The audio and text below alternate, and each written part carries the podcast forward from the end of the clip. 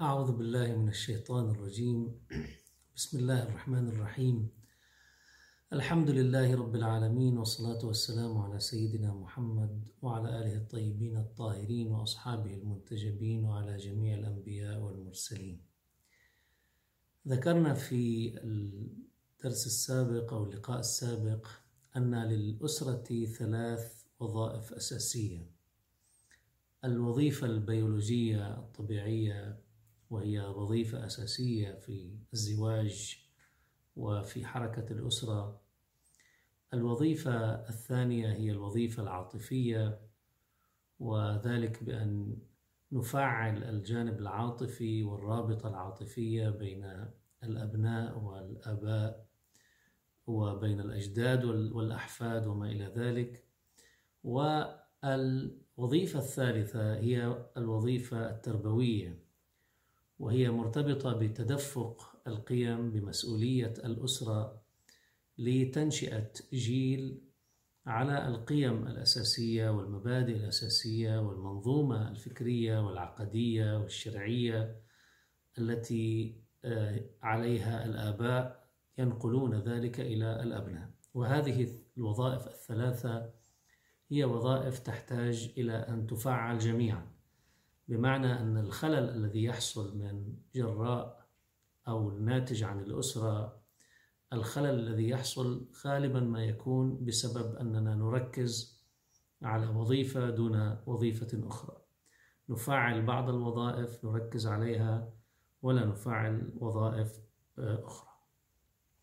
الليلة سأتحدث عن مسألة الاختيار لأن الأسرة تبدأ من اختيار الزوج لزوجته التي ستكون أما لأولاده وأيضا الزوجة التي تختار زوجا لأولادها وزوجة آه، تختار زوجا لها وأيضا أبا لأولادها. هذه الوظائف الثلاثة هذه الوظائف الثلاث نحتاج إلى أن نضعها في حساباتنا في عملية الاختيار. بمعنى عندما نريد أن نؤسس زواج لابد أن يضع الرجل في نفسه الشاب أيضا يضع في ذهنه والشابة تضع في ذهنها بأن نريد أن نؤسس حياة زوجية ستكون هي البداية لأسرة وليست مجرد حياة زوجية قائمة على أساس تأدية بعض الوظائف البيولوجية. هذا ليس بناء أسرة ليس زواجا بما للزواج من مفهوم متطور في طبيعة الحياة بمعنى يبدأ بزواج بين شخصين ثم بعد ذلك هناك حالة إنجاب في هذا الزواج وبالتالي ستتكون لدينا نواة أسرة. من البداية لابد من أن يضع الأبناء والبنات أو الشباب والشابات الرجال والنساء أننا عندما نريد أن نؤسس أخرى أسرة فلا بد أن نؤسس هذه الأسرة على أساس أن تؤدي الوظيفة البيولوجية الإشباع الغرائزي أيضا الوظيفة العاطفية ولا بد أن تؤدي الوظيفة التربوية. إذا الاختيار حكما هو أصبح محدد بمعنى عندما سأختار زوجة وعندما تختار المرأة زوجا فسيكون الاختيار مبنيا عندئذ على آه، من يستطيع أن يؤدي هذه الوظائف الثلاث على من يشكل التفاعل معه في داخل الأسرة هذا اللون من الحياة الذي التي تجتمع فيها العناصر الثلاث. فهي حياة تؤمن الحاجة البيولوجية الطبيعية وهي حياة زوجية فيها الكثير من المودة الكثير من العاطفة وهي حياة تؤمن تجسيد القيم في حياة أفرادها. وهون بصير الواحد يحس بأنه الزواج يمثل بالنسبة إليه شيء جميل في الحياة. جمال الزواج سعادة الزواج. إذا كنا نريد أن نبني زواجا سعيدا حقيقة ونتحدث هنا من خلال التجارب نتحدث من خلال الدراسات نتحدث من خلال الخبرات التي اختبرها الناس في كثير من الأحيان. إذا أردنا أن نبني زواجا سعيدا فلا يمكن بناء زواج سعيد بناء على بعد أو وظيفة دون وظيفة أخرى. بحيث نركز على الحاجة البيولوجية وعادة ما يذهب الإنسان إلى اختيار الجسد الجميل إلى اختيار الإنسان الذي يحس بأنه يلبي له حاجته الغرائزية وما إلى ذلك. وينسى الأمور الأخرى. ينسى هذا الإنسان ما هي قيمه ما هي أهدافه بالحياة كيف سيتحرك ما هي مبادئه ما هي أخلاقه ما هي رؤيته لكيفية حل المشكلات لكيفية تنشئة الأولاد وما إلى ذلك. كل هذا لا ينظر إليه. لماذا؟ لأنه نكون مستغرقين عادة في بعد معين بعد الغرائزي ونبني الحياة الزوجية على ذلك. هذا فعليا لا يخلق سعادة زوجية. السعادة الزوجية تبدأ من خلال ملاحظة هذه العناصر الثلاث أو هذه الوظائف الثلاث البيولوجية والعاطفية والقيمية والتربوية. الإسلام أولى عناية أساسية بمسألة الاختيار. أولا بأن يكون الوالدان قدوة للأولاد بمعنى طبيعة العلاقة بين الزوجين طبيعة العلاقة بين الأب والأم بعد ما يصيروا يجيبوا أولاد. طبيعة العلاقة بيناتهم هي التي تسمح بأنه يشوف الأولاد كيف هو هذا الزواج قديش فعلا في في مشاعر وأحاسيس قديش هذا الزواج يغني الطرفين قديش فعليا حتى عندما تحصل هناك مشكلات أمام الأولاد أو ما إلى ذلك كيفية إدارة الأمور يمكن أن تؤسس لدى الأبناء صحة نفسية فيما يرتبط برؤيتهم لهذا الزواج. وبالتالي اختياراتهم قد تكون مبنية عندئذ على النموذج الذي يشاهدونه أمامهم. هلا هذا أمر أساسي نبدأ فيه من, من النقطة اللي هي ما قبل مجيء الأولاد. يعني نحن كيف بنأسس علاقة الزوج والزوجة؟ قبل ما يجيبوا أولاد بما يرتبط بهذه الوظائف الثلاثة أو الوظائف الثلاث كيف منأسس؟ إذا نحن نحكم ونؤثر ونوجد البيئة التي سيتربى فيها الأبناء على كيفية الاختيار فيما بعد. الأمر الثاني بالإسلام ركز على أن المعيار الجسدي المرتبط ارتباط وثيق بالمعيار الغرائزي الجنسي بالذات هو ليس لا ينبغي أن يكون هو المعيار الوحيد. لأن الإنسان عندما يرتبط بإنسان آخر يرتبط الرجل بالمرأة وترتبط المرأة بالرجل هذا لا هو يرتبط على أساس أن يعيش معه حياة. ولذلك بنسميه بالتعابير المتعارفة شريك الحياة وشريكة الحياة. وبالتالي نحن سنتشارك في رحلة العمر الباقي. الإنسان بيعيش جزء من عمره عند بيت أهله وبيعيش العمر الباقي بزواج ينشئه مع شخص آخر يترافق وإياه رحلات آه، الحياة. وبالتالي إذا أردنا أن نؤسس حياة فلا بد أن نؤسس ما آه، يغذي كل عناصر الحياة آه، التي يحتاجها الرجل وتحتاجها المرأة. وبنعرف أن الإنسان مثل ما بيقولوا بالمثل ليس بالخبز وحده يحيا الإنسان ليس فقط الإنسان كائن غرائزي.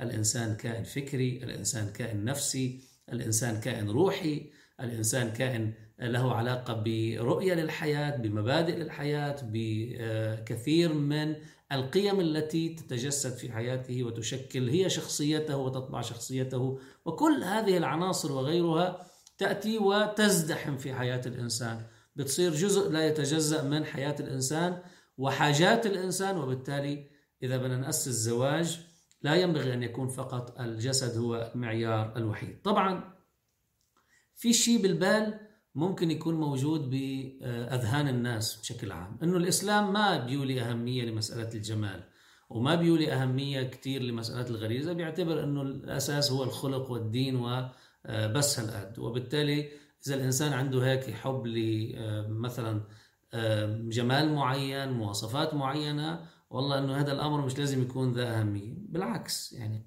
قد نجد بكثير من الأدبيات والآيات حتى القرآنية إنه لا الموضوع معترف فيه وبالعكس هو أساسي بحياة الإنسان وكل إنسان له مزاج وكل إنسان له يمكن جاذبية معينة وانجذاب معين وبالتالي ما فينا أيضا نتنكر لهذا الأمر. يعني مثل ما بنقول إنه ما بنركز على الجانب الجسدي فقط لنروح لنركز فقط على ونترك الجوانب الأخرى. كمان بنقول ما بنركز على الجوانب الأخرى ونترك الجانب الجسدي كذلك. فإذا عندنا ثلاث عناصر أساسية ثلاث وظائف أساسية وكلها يجب أن تلبى. إذا بنشوف القرآن الكريم مثلا الله بيحكي مع النبي صلى الله عليه وسلم يعني أكثر من رسول الله ما في أعلى من رسول الله ما في. يقول له ولا يحل لا يحل لك النساء من بعد ولا أن تبدل بهن من أزواج. بيقول له ولو أعجبك حسنهن. يعني بالنهاية البشر بشر حتى لو كان في موقع النبوة وبالتالي الإنسان له ذوق حتى الأنبياء حتى الأولياء وهذا الأمر له عاطفة. وقلنا بالسابق أنه عاطفة الأنبياء عادة تكون أحاسيس الأنبياء مشاعر الأنبياء تكون متوقدة بشكل آه، كبير جدا. لما الله سبحانه وتعالى حكينا عن الحور العين مثلا في الجنة هو أظهر بعض المواصفات الجمالية. المادية بطبيعة الحال اللي لها علاقة بالشكل وما أشبه ذلك. هلأ معنى مجازي مش معنى مجازي أمر آخر بس بالنهاية القرآن عم بيركز أيضا عم بيشير إلى هذا الجانب وبالتالي هذا يدل على اعترافه. عندنا أحاديث عامة إن الله جميل يحب الجمال والتجمل ويكره البؤس والتباؤس. يعني الله بيحب الجمال وخلق الحياة على صورة جميلة وما إلى ذلك. هذا هو المعيار الجسدي مطلوب إذا أن الإنسان يعرف بالضبط ماذا يريد. نعم نحن بنقول أنه لازم نكون حذرين بهذا بهذا الموضوع. ليش؟ لأنه اليوم بعالم ال marketing بعالم التسويق اليوم يتم إيجاد هيك نموذج موديل شو هو الإنسان الجسد الكامل. له مواصفات طوله هالقد كم سنتي وعرضه كم سنتي والكتاف والأكتاف لازم تكون بطريقة معينة وما إلى ذلك. وببلشوا يعملوا لك مواصفات لكل جزء من أجزاء الجسد وبيتم تسويقه للناس وبصير الإنسان فعليا بعالم آه، مادي بحت حتى بمسألة الجمال وبنوصل لمرحلة بيصيروا أولادنا فعلا ما يعرفوا بالضبط هن شو بيحسوا. ما بيعرفوا بالضبط عنصر الجذب عند الآخر. هن بينجذبوا لشو؟ هن ما بيعرفوا ليش؟ لأنه قد ما ضغط عليهم الأسلوب التسويقي الماركتينج الذي يمارس اليوم بإيجاد نموذج للجسد وإيجاد نموذج للغريزة وكثير من الدراسات والأبحاث اليوم النفسية وغيرها بتقول لك إنه كثير مما يروج بين الناس وصار عم بشكل جزء من ذهنيتهم وطريقة رؤيتهم لمسألة العلاقة بين الجنسين في في العلاقة الخاصة في مسألة الجنس بالذات كثير مما يسوق هو آه، غير واقعي وغير حقيقي. وهذا شو عم بيؤدي؟ عم بيؤدي إلى مشكلات في هذا الاتجاه لأنه فعليا ما نريده اللي هو عم يتسوق لنا ليس هو واقعي في الحياة. وما هو واقعي؟ أصبحنا نشعر بأنه ليس كافيا وبالتالي عشنا الأزمة بين ما يسوق لنا وبين ما هو الواقع وبالتالي لا لا تنعمنا بالنعم التي لدينا لأنه هي تتطلب إنه الإنسان يقبل عليها بشكل آه، يحس بما عنده. وأيضا ما عشنا الشيء اللي هو عم يسووا لنا إياه لأنه فعليا هو غير موجود بهذا الشكل. فاذا البعد الجسدي يحتاج أيضا إلى ترشيد ويحتاج إلى تربية ويحتاج إلى تفكر ويحتاج إلى وضع معايير أساسية في كيفية النظر إليه وإلا يمكن بنهاية المطاف أن آه، يكون هذا سببا في تعاسة الحياة الزوجية. لما الإنسان بيروح بيصير يفتش على مواصفات كأنه جايب كتالوج وقاعد هذا الكتالوج أو manual وقاعد بيعمل checklist يلا آه، آه، بحط صح صح صح وآخر شيء بيطلع معه. إنه ما ما حاسس حاله مرتاح. ليش ما حاسس حاله مرتاح؟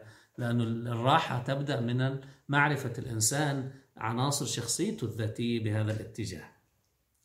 بالنسبة للاختيار إذا لدينا البعد الجسدي أمر موجود وقلنا بحاجة إلى ترشيد. الأمر الثاني البعد الذي له علاقة بمنظومة القيم له علاقة بمنظومة الأخلاق المبادئ القواعد التي جعلت للسلوك الإنساني السلوك البشري كيفية إدارة العلاقات. الجانب الذي له علاقة بالمنظومة الدينية رؤيتنا للعالم أين نحن من أين أتينا إلى أين نحن ذاهبون؟ آه، يوم القيامة ماذا هناك؟ العلاقات ماذا يبقى منها؟ هل تبقى ليوم القيامة أو لا تبقى ليوم القيامة؟ بيجي الله سبحانه وتعالى بيعطينا مبادئ بالقرآن الكريم. يقول مثلا في قول الله تعالى الخبيثات للخبيثين والخبيثون للخبيثات. والطيبات للطيبين والطيبون للطيبات. هذا مبدأ. هذا مبدأ في العلاقات هذا مبدأ في آه، إدارة أو تقييم الأشياء في الحياة. هذا المبدأ إذا عندما نريد أن نقيم علاقة الطيبات للطيبون الطيبات لا يمكن أن يكونوا للخبيثين وأيضا الطيبون لا يمكن أن يكونوا للخبيثات. هناك تبادلية هناك نوع من التفاعل بين منظومة القيم هنا ومنظومة القيم هناك وبالتالي لابد أن يكون شيء من التجانس. القيم اللي عندي مشتركة بنسبة كبيرة منها والباقي بصير في نوع من التفاعل فيما بيننا عندئذ.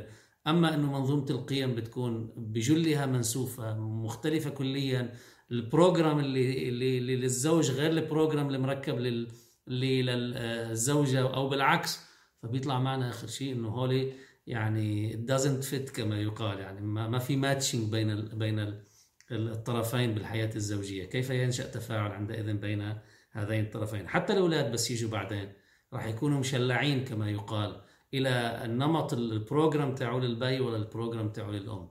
الله سبحانه وتعالى أيضا في آية أخرى في سورة آه، الفرقان يتحدث عن عباد الرحمن. وكلنا نريد أن نكون عباد الرحمن. ماذا يقول؟ يقول الله تعالى ربنا هو دعاء. يعني هذا بنطلبه نحن من الله. واللي بده يتزوج اليوم هذا الدعاء يلتزمه من هلا لآخر شهر رمضان ولما بعد شهر رمضان. ربنا هب لنا من أزواجنا وذرياتنا قرة أعين واجعلنا للمتقين إماما. لاحظوا كيف ربط بين الأمرين. قرة أعين بمعنى ترتاح أنفسنا إلى إلى هذا هذا الزوج أو هذه الزوجة. نشعر بالانجذاب نشعر بهذا بهذه المودة بأساس العاطفة. ولكن أيضا أمر ثاني واجعلنا للمتقين إماما بمعنى أن هناك حالة التقوى أيضا موجودة. بيوم القيامة هذه العلاقات التي تبدأ في الدنيا وتقوم على قاعدة التقوى وقاعدة حب الله وقاعدة المبادئ والقيم الله بيقول جنات عدن يدخلونها ومن صلح من آبائهم وأزواجهم وذرياتهم والملائكة يدخلون عليهم من كل باب سلام عليكم بما صبرتم فنعم عقب الدار. إذا هذا المبدأ هو مبدأ يهتم بهذا الجانب. الجانب الذي له علاقة بهذا الإنسان دينه كيف تقواه كيف سلوكه في الحياة كيف أخلاقه كيف تعامله كيف حله للمشكلات كيف إدارته للحياة المشتركة كيف أناني والله مش أناني بخيل والله مش بخيل آه، يتعاون مع الآخر أو لا يتعاون قاسي القلب أو رحيم القلب كل هذه الأخلاقيات لابد أن تكون مرصودة في حياة الإنسان. النبي صلى الله عليه وآله وسلم بيعطينا آه، معايير لطرف للطرفين للزوج تارة وللزوجة أخرى. للزوجة يقول إياكم وخضراء الدمن. قالوا يا رسول الله وما خضراء الدمن؟ قال المرأة الحسناء في منبت السوء. يعني المرأة الجميلة لكن اللي ما عندها أخلاق. المرأة الجميلة التي بلا تربية. المرأة الجميلة التي بلا مبادئ. هذا إياكم يحذر النبي صلى الله عليه وآله وسلم. لما كنا عم نحكي عن موضوع الجسد كمان عندنا حديث لافت عن النبي صلى الله عليه وآله وسلم إنه اللي بيركز بس على الجسد شو بيطلع معه؟ عمليا اللي بيركز بس على هذا البعد آه، بعد فترة من الحياة تفرض عليه الحياة آه، روتين معين آه، مثل ما بيتعود الواحد على لوحة جميلة عنده بالبيت لأنه ما في تفاعل آخر روحي ما في تفاعل نفسي ما في تفاعل قيمي.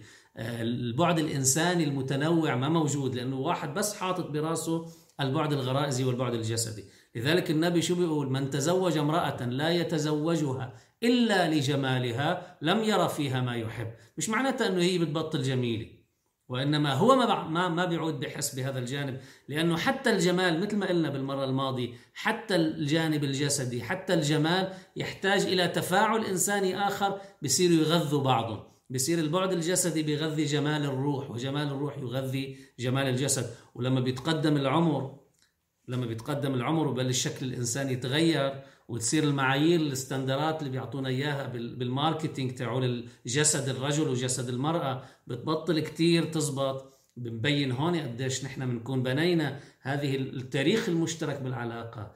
العاطفة المشتركة اللي هي زادت يوما بعد يوم. الروح المشتركة القرب من الله عز وجل تجسيد جمالية القيم جمالية الإنسان بحياته. هم ببين هذا الجانب. ومن تزوجها لمالها لا يتزوجها إلا لمالها وكله الله إليه. وبالتالي شو بيقول بعدين النبي؟ فعليكم بذات الدين. طبعا الدين بهذا المعنى اللي هو شريعة واللي هو أخلاق. مش بس والله أنه واحد بيصلي وبصوم هذا الدين. لا هو هذان الجانبان معا. أيضا النبي لما بيحكي عن الرجل يقول إذا جاءكم من ترضون دينه وأمانته يخطب إليكم فزوجوه إلا تفعلوه تكن فتنة في الأرض وفساد كبير. بيجي واحد للإمام الحسن عليه السلام وبيستشيره بده يزوج بنته بيقول له زوجها من رجل تقي. فإنه إن أحبها طبعا تقي, تقي يعني بخاف الله. تقي يعني يعني آه هو مستقيم في حياته.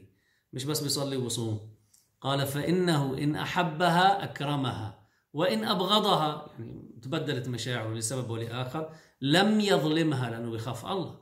وبالتالي هون بيكون بنشوف قديش هذا الجانب اللي له علاقة بالتدين الحقيقي قديش بيكون مؤثر في الزواج. ولذلك لما بدنا نختار ولما بيقلنا النبي عليكم بذات الدين وإذا جاءكم من ترضون دينه وخلقه فزوجوه. بنفهم شوي أنه موضوع القيم وموضوع الوظيفة الثالثة اللي هي وظيفة تربوية للأسرة هي ليست فقط مربوطة بالمبادئ العامة. يعني مبادئ هيك مشتركة بين يمكن الأديان وبين المذاهب وما أشبه ذلك. لا هي مرتبطة أيضا بطبيعة العلاقة مع الله طبيعة ما يغذي الإنسان طبيعة الإنسان الإنسان الآخر طبيعة هذا النوع من التفاعل فيما بيناتهم. حتى الآخرة لازم تكون ملحوظة أيضا بهذه العلاقة. وبالتالي إذا واحد فعلا رايح على الجنة وبده زوجته تروح معه والزوجة بدها تروح بده زوجها يروح معها إذا معايير الاختيار لابد أن تلحظ هذا الجانب. وإلا مش بس بيموت الواحد وبيروحوا بعدين وبيفترقوا كل واحد بطريق. واحد للجنة رايح وواحد على النار رايح. هذا الأمر آه، ليس امرا آه، يعني آه، جيد لاستدامة العلاقات كما يقال.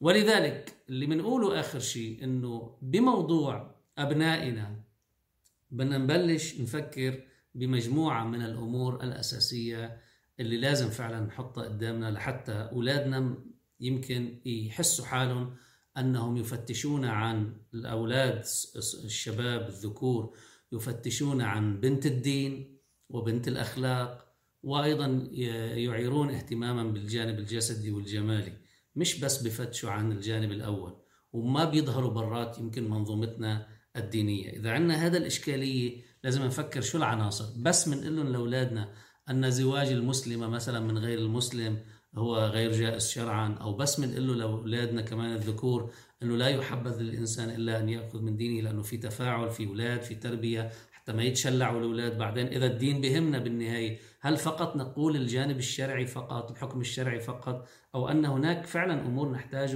إلى أن نلتفت إليها آه، مسبقا؟ أنا بدي أحكي عن ثلاث أو أربع عناصر أمور أساسية بشكل سريع. الأمر الأول لابد أن تكون عوائلنا فيها رابطة عاطفية قوية بحيث يحس الإنسان أنه إذا بده يظهر الولد أو البنت إذا بده يظهر برات العائلة وبده يناقض القيم العائلة وقيم الأسرة هو سيخسر شيئا لن يربحه في المجالات الأخرى.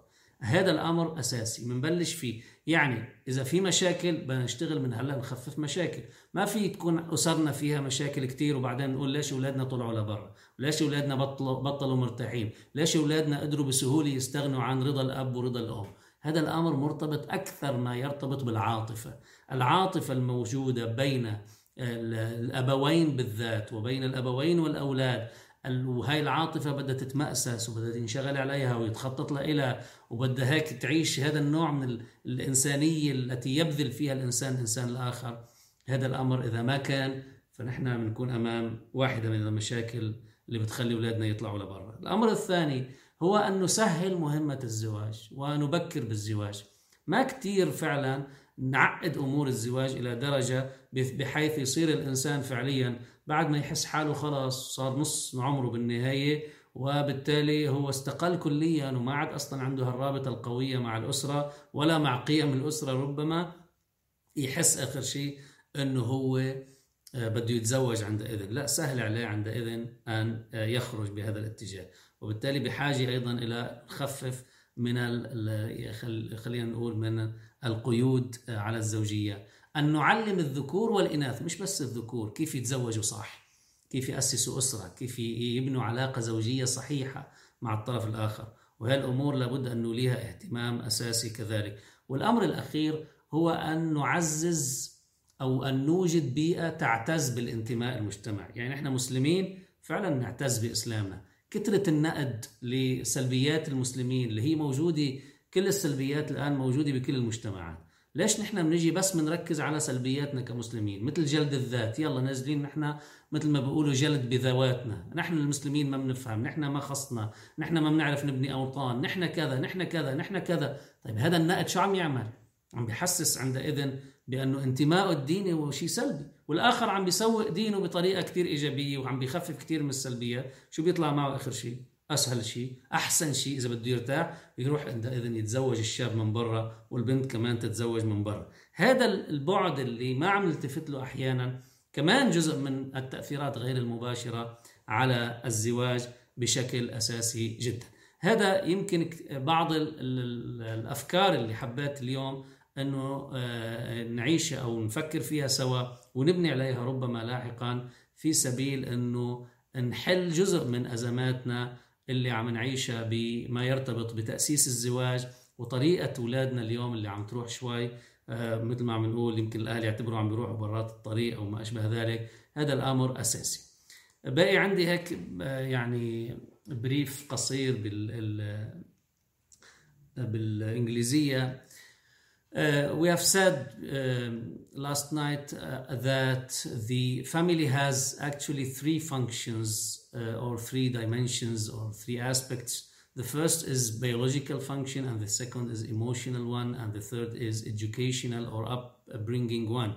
And these functions must be in uh, our mind when uh, the uh, the um, males and females, sons and daughters are going to um, to start a, a marital life with a partner so we have to put these three function in our mind, not to stress on one function and let the others, because these functions are the uh, uh, the fun- the essential uh, or the necessary uh, functions that uh, give balance balance to the uh, marital life and the family after that. So choosing a husband or choosing a wife uh, be, become uh, becomes one of the essentials that we, we must take care of it and the criteria that um, we must rely on uh, is uh, the criteria which combine or which take into consideration these, these three uh, aspects or functions.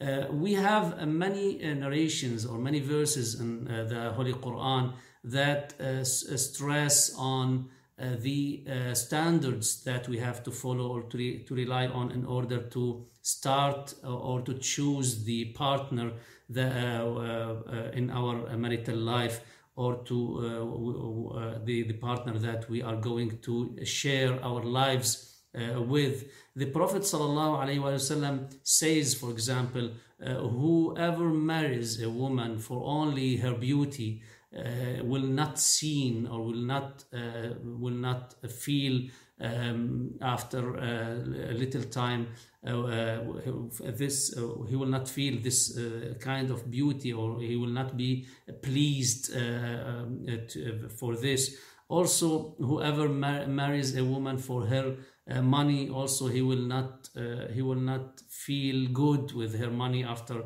a little while because uh, the the uh, life is very complicated, and then he his feeling will be um, uh, will be um, will become cold by by the time because.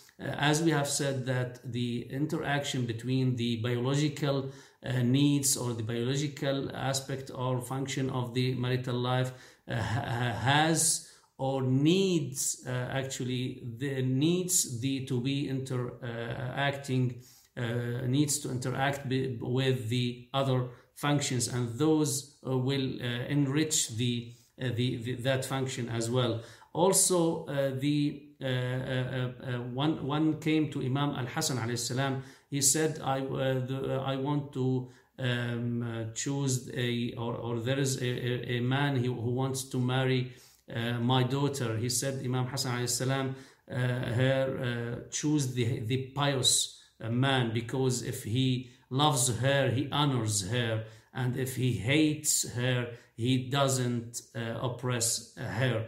This is these are the values that we have uh, to uh, follow or to rely on uh, in choosing in the operation of choosing the uh, partner of the of, of, of marriage or of marital life.